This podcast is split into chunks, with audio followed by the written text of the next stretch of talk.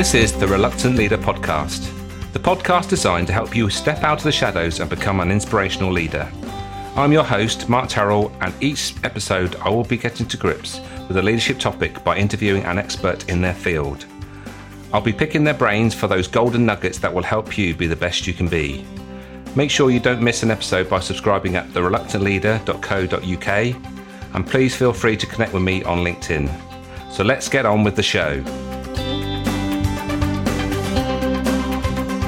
Today's podcast, I'll be talking communication with Ian Marsh, who is a renowned listener, speaker, coach, facilitator, and mediator who focuses on helping people talk about the things that matter most to them, the things they generally find hardest to talk about. A former lawyer, Ian has worked with business families for more than 40 years and has seen at first hand the damage intractable conf- conflicts can do to people and their relationships if it is left to their own devices. Through his new book, If It's a Good if it's so good to talk, why is it so hard? Ian brings his passion for helping people to overcome the perils and discover the power of face to face conversation in a digital and increasingly polarized world to a far broader audience. I hope you enjoy it, and I will catch you on the other side.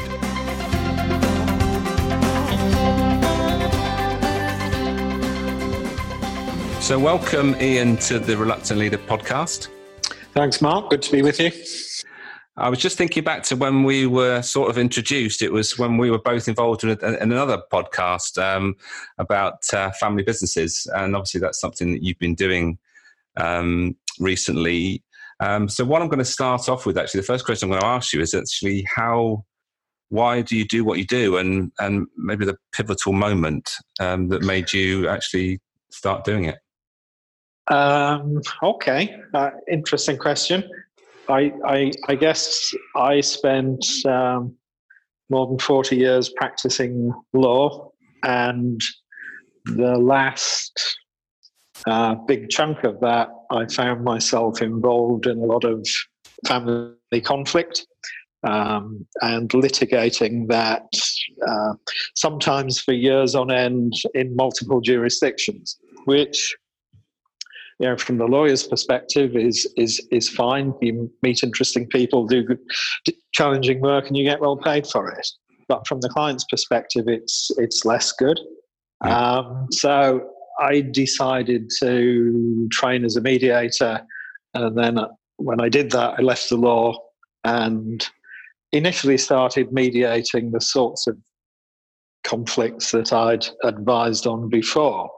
And then, and then I soon came to realize that most of those conflicts were really just down to a breakdown in communication. Mm-hmm.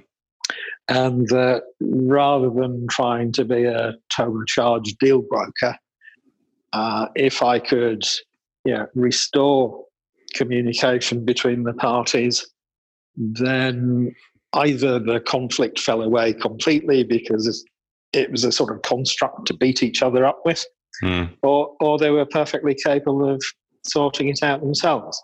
Uh, and that's the route I started going down, and I just became more and more fascinated over time with why it is that you know smart, well-educated, uh, successful people who love one another can't actually talk about the stuff that matters most. And, and if they can't, you know, what hope is there for the rest of us, really?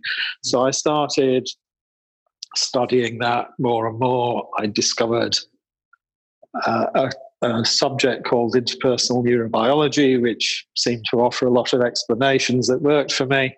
Mm-hmm. Uh, and I, have just you know, gone on over time, focusing more and more on, on that piece because it's just so important uh, not just in families, but in yeah, civil discourse. Mm. Uh, it's important for young people to have those skills and not get too drawn away by you know, playing with screens and so on. Mm. Uh, and and clearly, you know, in, in the leadership role, if if you don't have those skills, then you can't build and maintain relationships or, or create the safe spaces where uh, mm. where your team might might communicate effectively and, and work better together. Mm. Absolutely, and um, from from my experience, I've I've worked with my family, um, and the thing that we probably didn't spend enough time on is actually learning how to communicate with one another. Um, we didn't know enough about the right way to do it, um, and um, personalities took over. Uh, yeah, I, I, guess that, and I guess that's um, typical of what you were seeing. Yeah, I, I mean, I, I, I think you bring up two very good points. The, the, the first one is that you know many families, be they families in business or, or family offices, they always think their success or lack of it is down to the economy, the tax regime, mm. the markets, uh, all the so-called hard areas where over which they have no influence whatsoever. Mm. And by and large, they pay no attention to the biggest driver, which is their relationships, which is communication, um, which, you know, in some ways, very ironic. Hmm. Uh, and, and, yes, the personalities taking over. I think one of the things I found working with families in particular, but all long term teams, is that when things get tough, you tend to revert to stereotype. So in a in a family situation, you know, you're probably reverting to something when the kids were yeah, adolescent. So this this one's the joker, this one's the peacemaker, this one's the practical one. And it's much easier if you just drop back into stereotype than actually mm. try and work with the person in front of you. Of course, yes. it doesn't get you very far. yeah, and we sort of t- it's almost like giving people excuses, isn't it? Oh, that's what they they're like, and and uh, mm. uh, and but really, what we need to do is actually learn more about um, how we all communicate, and obviously. Uh, you've written a book, book about this. Um, I've, uh-huh. re- I've, I've, I've read it and I've, I've just started rereading it um, because you know it's so important to understand more about what good communication is. Uh, yeah. So your book is um, intriguingly titled "If It's So Good to Talk, Why Is It So Hard?" And that and that is that is it, isn't it? It's that's the um, absolutely um, the thing. Absolutely. Yeah. Yeah. Yeah. Um, so, um, so I've mentioned the book, so I think it'd be a good idea just to explain what's in it. Um, I noticed that you've you've you've um, split it into four sections. Mm-hmm. Maybe it'd be a good idea of why you did that uh, uh and what each section is about. the why is probably difficult. That's the way it came out. uh, right. But but I think I mean the first section is really a looking at what conversation is. I I, I, I hmm. wrestled for a long time about whether to talk about communication or conversation, and conversation works better for me, partic- particularly in the modern environment. Know, it's communication mm. invokes technology and it suggests the transmission of data and very little else. And I mm. think there's an awful lot more in conversation. And, mm. and also, as you gathered from reading it, my, my focus is very much on face to face where it can be done because you know, we respond and react very differently there than we do mm. over this very useful technology that we're using.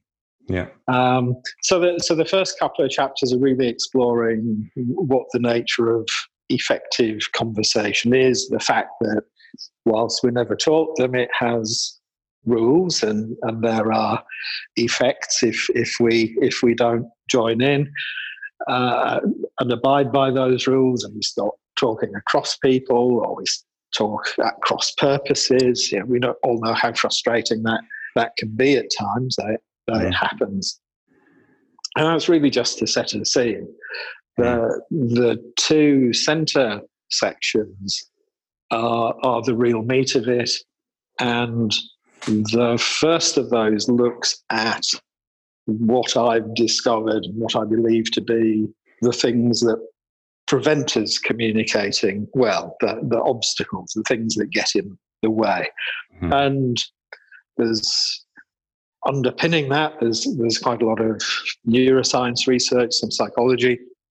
Mm-hmm. Uh, but I've I've tried to keep all the long words out of it and just uh, summarize a few people's life work into a few pages each. And I, I, but I hope it gets the the, the flavor of it across. Um, the the third section then looks at what we can uh, what we can do to try and improve the situation, uh, not in a not in a, a tactical way. Uh, the, there's some really good books out there about having difficult conversations, but some of them look at it very much from a well, if you use these words, you get mm. different results, or mm. if you have these four, you know, aspects of conversation in mind and plan them, you get better results. The, the approach I've taken is to uh, as I would say, actually rewire the brain, give yourself a different pro communication mindset mm. that makes the whole thing easier.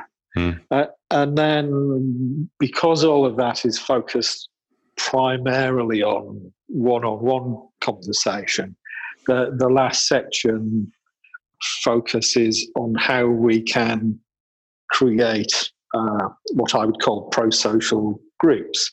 Mm. Uh, groups in which communication flows easily, more easily, and you know some of the perils, pitfalls, and and and, and other things to explore in, in, in trying to do that, which obviously would be of interest in in the leadership context mm. because the, the, leader without a team is perhaps not leading. You know? Yes, yes.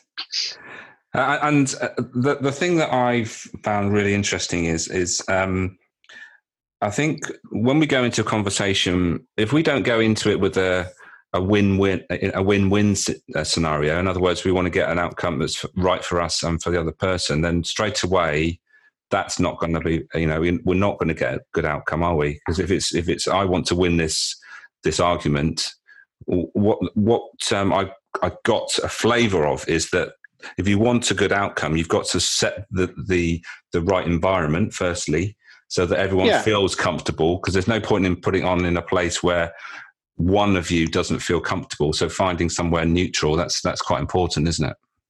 I, I, I think that's absolutely right. I mean, mm-hmm. the the centerpiece that of uh, the the problems we have comes from yeah, evolution, I suppose. What mm. what a lot of people will know as fight flight, mm. uh, which um, guy called Stephen Porges has researched for a lifetime and reframed as socialization, mobilization, and immobilization. And you know, the key the key is to keep everybody in that socialization mode. Mm. And, and, and, and I would say, you know, in, in, in your reluctant leader context, mm. yeah, it's, it's difficult for all of us because it, it's hard it's hard to put the other person first when you're bursting full of ideas you want to put mm-hmm. across. But if you don't put them first, they're never going to hear what you've got to say. So you, yeah, you have to do that. And I think, yeah, the mark of the the leader and, and a characteristic I would encourage aspiring leaders to develop is taking responsibility for creating that environment. And that means mm. every, everybody has to feel safe in, in its broader sense. Uh, I mean, that includes yourself, obviously, but, mm. but also it has to be, you have to be non threatening. Uh, the space has to be non threatening. Uh, mm. And what you do when you're there has to be uh, non-threatening. Um, I mean, I, I, would go further on the, the, last bit because you know if you want to persuade, you, you really do have to do an awful lot of listening first. Yes, and it's it's the old um, um, seek to understand um, before you, you you seek to be understood thing, isn't it? Uh, and, and if you can show that and show that you are willing to understand the other person's point of view first, then you're more likely to be listened to afterwards. Is that fair to say? Um, yeah, I mean, I, I, I, would say it's more fundamental even than that. Mm. I, I think if you, I think you do need to seek to understand before mm. the other, but before seeking to understand, you need to seek to connect. I think yeah. the, the, primary thing you have to do mm. is establish a connection with the other person. Because if you don't have a carrier wave, there's no point trying to broadcast anything. It's, it's not it's not going anywhere. And I think yeah. that the the physical act of what I would call deep listening, um, a creates a sense of safety. It creates it's where rapport and trust comes from. And when you've been listened to in that way, you're much more open to listening to others. It, I mean, it's an interesting thing that emerged from my mediation practice was that it you don't necessarily have to be listened to by the person who's trying to persuade you. Um, yeah, I found that if if I give somebody a good listening to, and then put them in a room with people they were having an argument with, they were much more open to to, to listening. Uh, and I think that's one of one of the reasons I would encourage anybody to have a group of confidants they can they can resort to is that yeah, when you're working with a team, you, you've got to let them, you know, tell their own stories in their own time and their own words.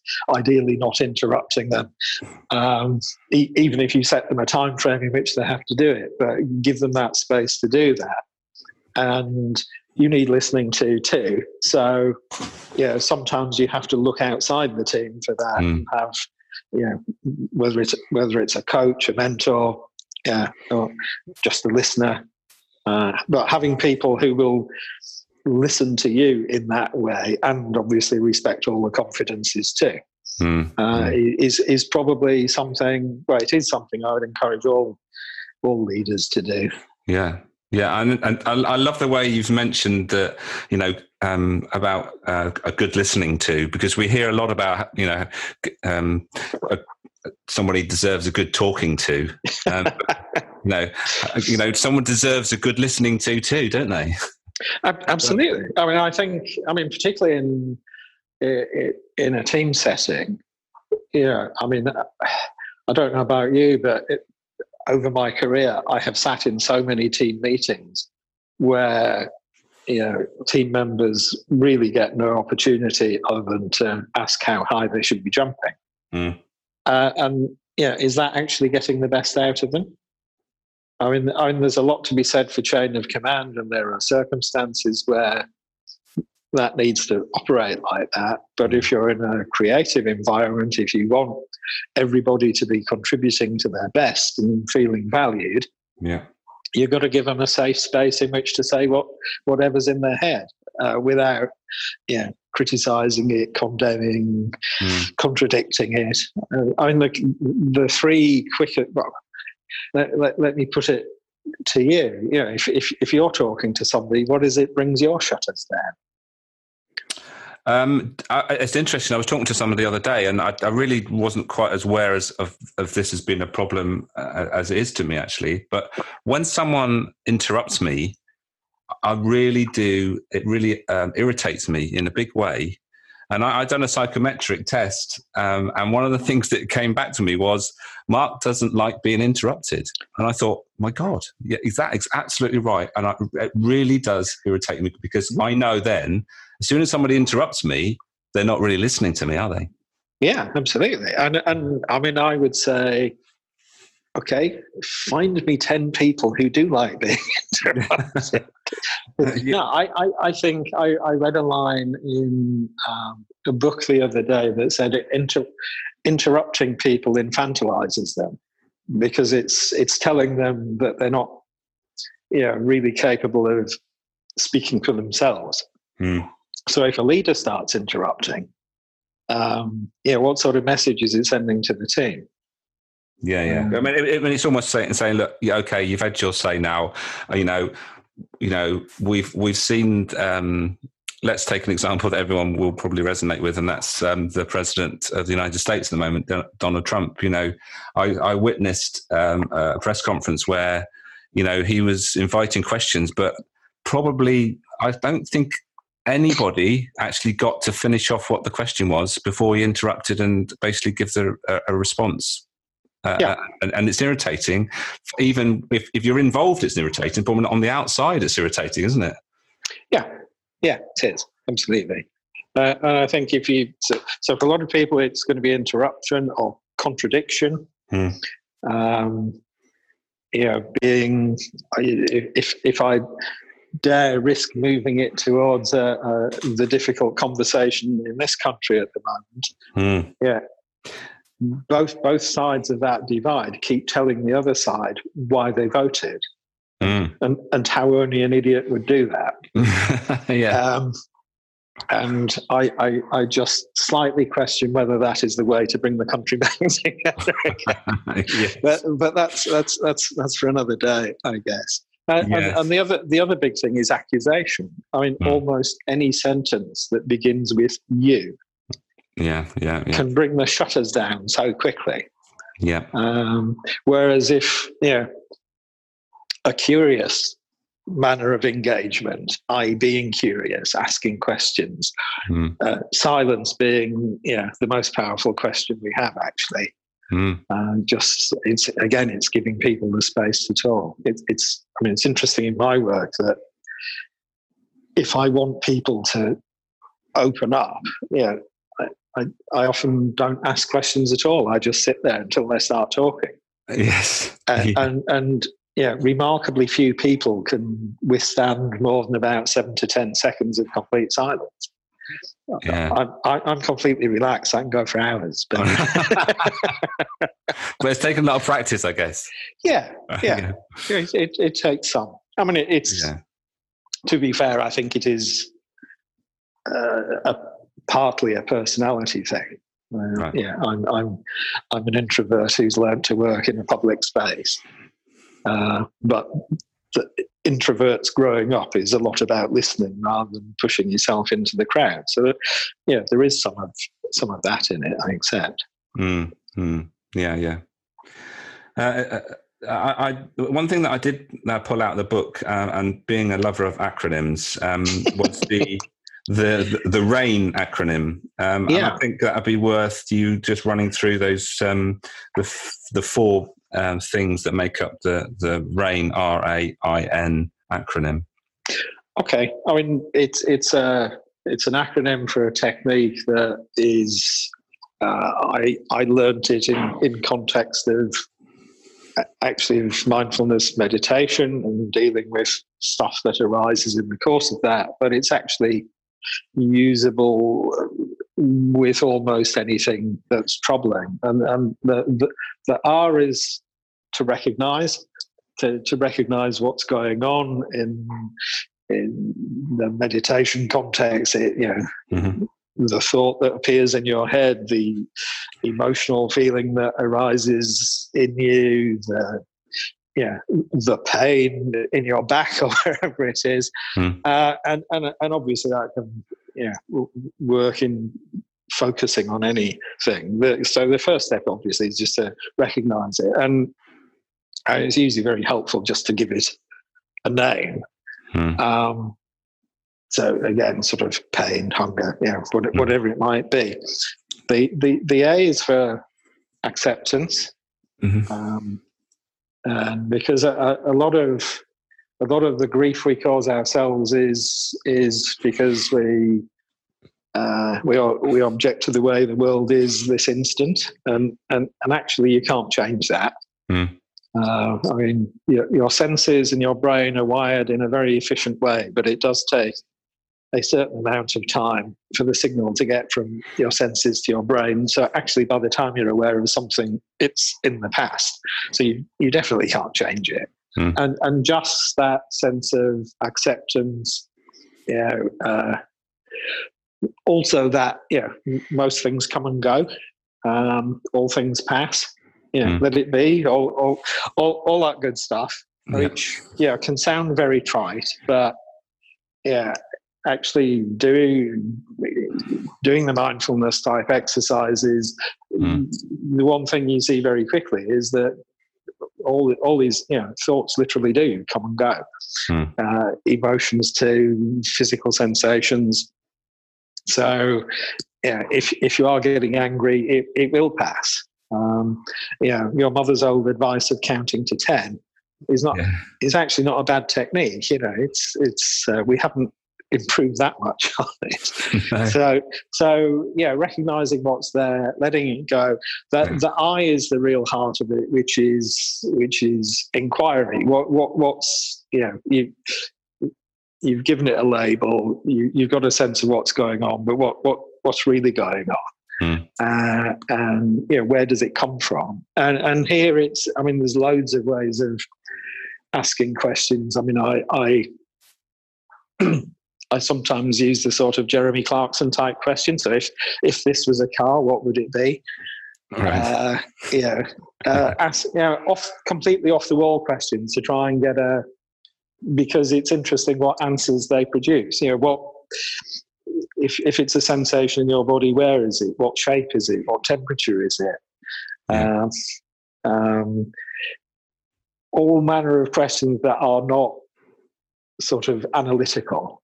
Yeah. Uh, and I, I, think that's the key to a lot of this. You just, excuse me, we we overanalyze things. Uh, there, I mean, there's a debate amongst neuroscientists and so on as to whether we are actually rational or whether we just rationalize things after the event. I, right. I, I think I tend to the latter school, okay. but uh, I, I'm open to persuasion. but, but just sort of looking you know, with in that difficult conversation, you know, you have these views about everything, you have these beliefs, but where do they actually come from? Yeah. Are, they, are they really from you, or is, do they come from, you know, fake news or real news or, yeah, what yeah. your parents told you 40 years ago, which might not be quite so true, urban myth? Yeah. Um, it, it's interesting when we start looking at, at, at stuff in an inquiry, we're just just being curious about it and see see see see what comes up. Yeah. And the N is, gosh, the, the N is given so many different uh, words attached to it. Non-identification is one, uh, which comes up a lot, which means that this isn't actually me. There's a, I, I was taught that was it all thoughts are real, they're not all true. Um, yeah, you, you have these thoughts, you have these emotions, um, but they're not who you are. You, you don't actually have to act out on them. Yeah. Uh, you, you have that ability not to, if, if you give yourself the space, which, and, and a lot of using this is about giving you that space. So, sort of accepting that these things, you know, may just be electrochemical stuff going on in your body rather yeah. than yeah a program you have to execute through yeah. and, and and part of it also you do in um, you, you do in the R part as well the the recognition because if if you're there's a big difference between I am in pain and pain or I am angry and anger. If you just notice that there's some anger there, that's mm. one thing. Mm. If you say, I am angry, mm. and this keeps on going, you know, very soon your your self talk is that I am an angry person, mm-hmm. uh, and you sort of wish yourself into these things. Whereas if you if you oh, okay, that's that's anger. What, what am I angry about? Why am yeah. I angry? So, yeah. And sometimes I, there's just no answer. It's just a flash of chemicals in your body, and yeah. you're acculturated brain tells you that the label for that is anger. And then those little critters I name in the book as mind monkeys get to work with it and start spinning a story around it. yes. Uh, and, and off you go. And, and it, all this is really designed to sort of stop that before it gets out of, out of control. Yeah, and if yeah. you're doing that in, in, yeah, in, in a social context, then um, you will send out far fewer threatening signals and, and the people around you are going to relax too. You'll be able to listen and you know, they'll follow suit.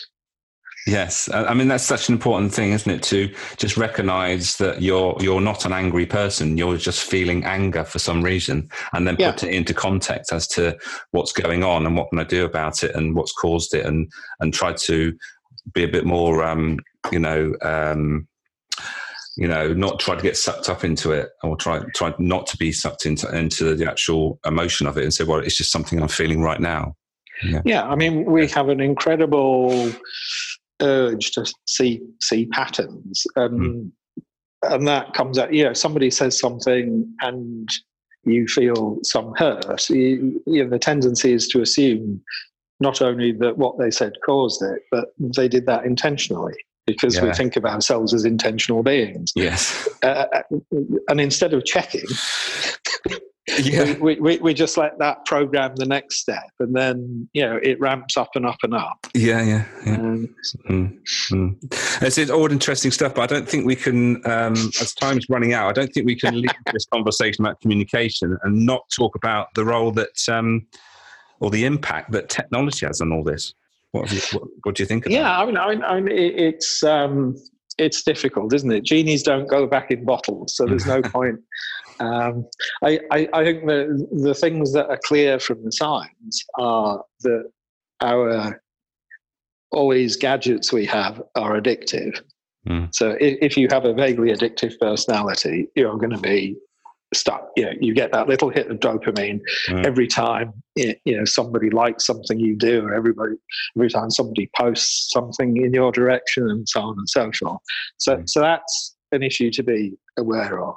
Mm. They're, they're also, you know, rightly called weapons of mass distraction. yeah. Yeah, just as there's some wonderful research out there showing that just having a mobile phone face down on the desk when you're meeting somebody reduces both people's feeling of connection and co- effective communication. Mm. I mean, mm. basically, if you, you know, if you've got 500 friends in that little box and just one guy sitting across the desk, where are you going to be paying attention to? Mm. Um, so, so, so that's an issue.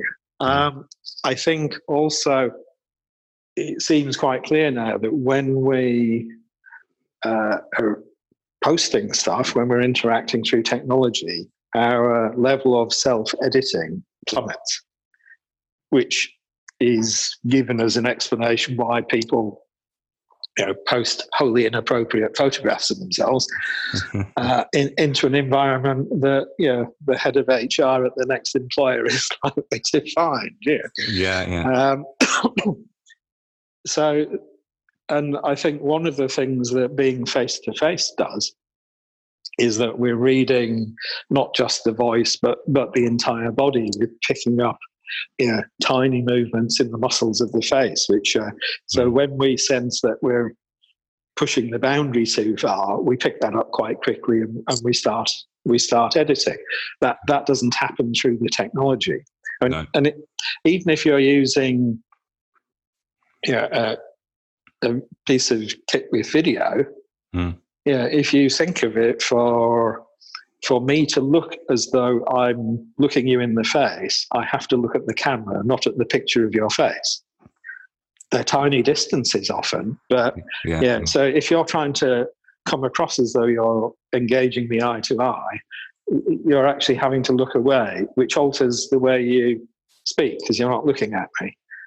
Yeah. Um, yeah, yeah. And if you do look at me in the face so you feel more comfortable, you, you look to me as though you're looking away. So now you're looking shifty. Yeah, yeah, yeah. Uh, uh, so, so unless we have a good, if we have a great relationship in the background, we know each other well. None mm. of that matters. Yeah. Uh, but if if if if we either of us starts getting stressed, then it starts coming back into play again. Yeah, yeah. It's funny. I, I was just thinking that um, when you put your t- phone in on the table in front of you when you're talking to someone, it's almost like the elephant in the room, isn't it? It's like you know, is the phone going to ring? Is there something that he's waiting to happen? Is he going to be picking up the phone in a minute just to check his social media? Is something yeah. going to happen because it's on the table in front of him? Why has he put it there? Why hasn't he put it in the bag or he or she?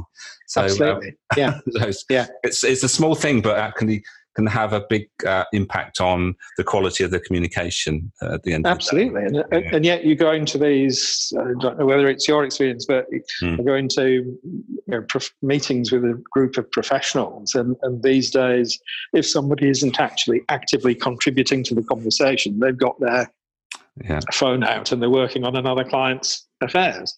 Yeah. Yeah.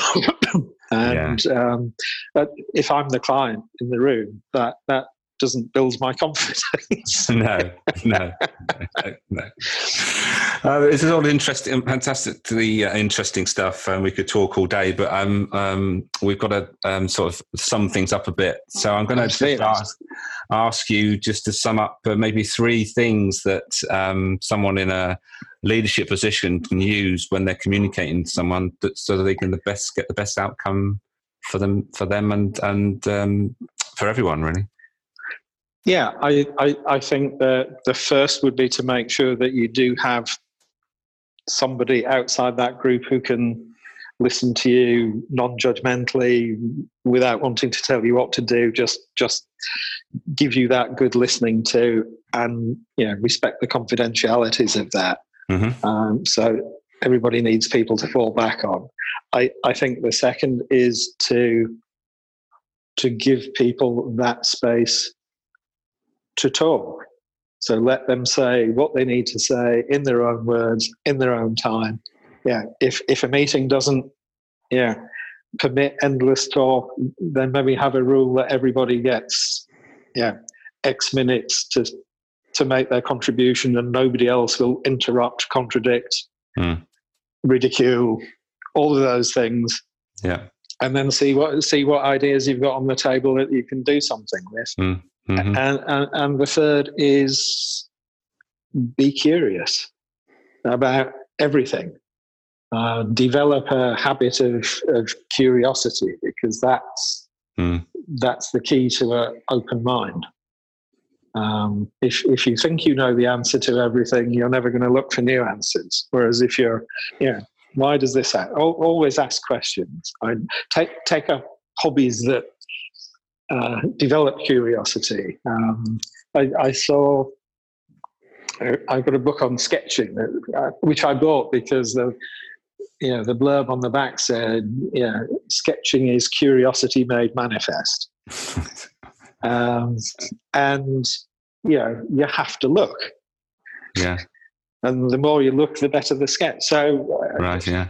Write poetry, any, any, anything that's about, you know, being in the present moment and just knowing everything there is to know about it. Yeah, and yeah, then yeah. when you if if you encourage that sort of behavior, then when you meet other people, you're you know why is your life experience different than mine? It's it's it's not a criticism. It's yeah, we've got different views on this. If we put them together, you know, what, what are the synergies? Yeah, yeah, yeah. Well, Ian, thank you ever so much. The fantastic advice. Um, I hope, um, I'm sure that listeners have picked up some um, nuggets of wisdom there that they can use in their their um, leadership roles. Um, thank you again for joining me. I hope um, we'll, we'll, have the opportunity to to continue our conversation sometime in the future. But for now, thanks very much. Thank you. Look forward to it.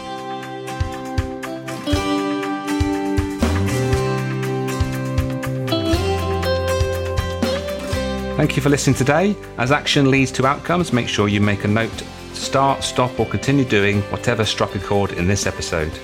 Don't forget to subscribe at thereluctantleader.co.uk, where you'll find links to all the past episodes, vlogs, blogs, and how you can get in touch with me. Until next time, bye for now.